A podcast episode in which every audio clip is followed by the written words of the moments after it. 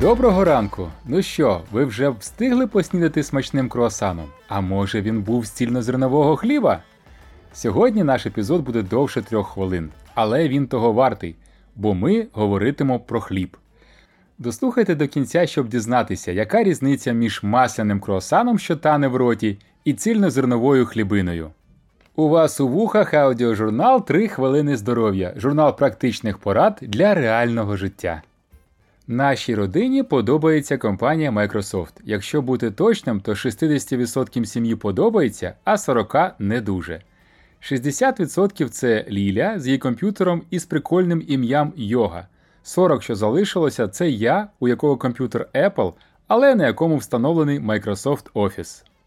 Microsoft став таким крутим, бо таки вміє приваблювати таланти. Наприклад, Натан Мірвольд, вчений та колишній віце-президент Microsoft. Крім того, що він співавтор десятків винаходів, він знаний тим, що підійшов до кухні як вчений. Він написав фантастичний, шеститомний, 2000-сторінковий кулінарний бестселер Кухня модерніста. Загугліть це словосполучення, тому що для створення своєї книги Натан провів ціле наукове дослідження завдовжки кілька років. Нас сьогодні цікавить та частина його книги, де він розповідає про хліб. Слід зазначити, що цей розділ просто фантастика. Світлини хліба там такі, що хочеться просто з'їсти сторінки, де вони надруковані. Оскільки Натан учений, він підійшов до питання корисності хліба з наукової точки зору і переконливо довів, що будь-який хліб білий, чорний, дарницький, нарізний батон або з висівками завдають однакових збитків нашому тілу. Давайте послухаємо пряму промову Натана. Якби ви склали список того, що всім відомо про правильне харчування, одним із таких моментів було б те, що цільнозерновий хліб споживний і корисніший для вас з погляду здоров'я. На жаль, нема жодних доказів ні того, ні іншого. Провівши 50 досліджень, команда фахівців з моєї модерністської кухні виявила, що всі види хліба мають вплив на наш організм однаково. Довгий час вважали, що висівки є корисною частиною хлібу, тому що вони містять більше клітковини та вітамінів. Але ця теорія ніколи не отримала підтвердження в жодному дослідженні. Кінець цитати.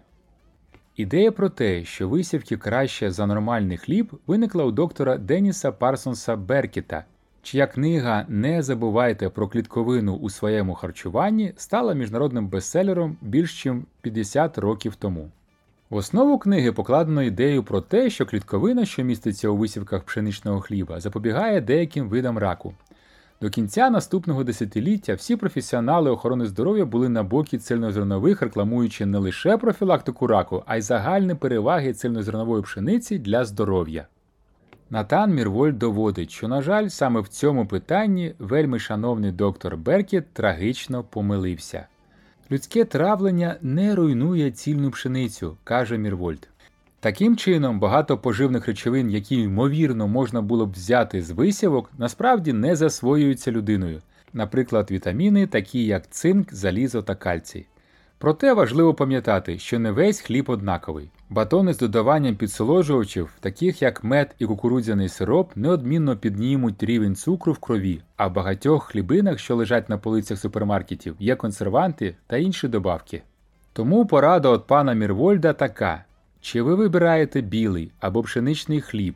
Єдині інгредієнти у ньому повинні бути написані словами, які ви знаєте.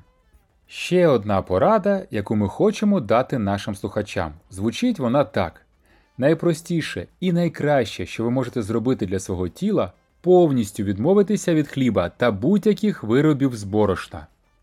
Подивіться відео за посиланням в описі епізоду, і ви зрозумієте, чому ми наполягаємо на тотальній шкідливості хліба. Дякуємо за 5 хвилин вашої уваги. Почуємося завтра!